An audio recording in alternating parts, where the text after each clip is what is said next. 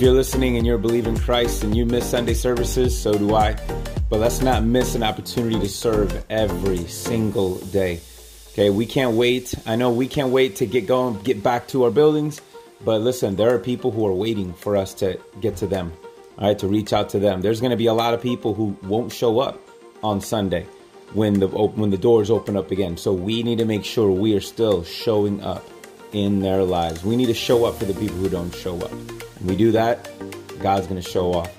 So I pray that if God has given you that level of comfort, man, just ask Him, but pray a bold prayer and say, Lord, how can I bring comfort to others? And if you found and if you're finding that comfort in Christ right now, then man, you have an amazing gift that just gets better the more you give it away.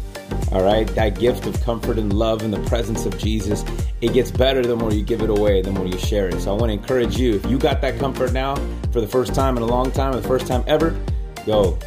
I want you to share it. Now you go give and bring comfort to others. So, guys, I want to invite you back next week. We're going to wrap things up when it comes to our service and series.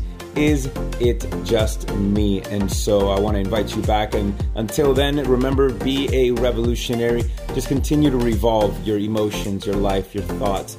Just revolve your life around Christ and his truths and who he is, and knowing that he loves you and He is there always, no matter what. So let's do that so we can continue to shine a light in the darkness and make a difference in this world.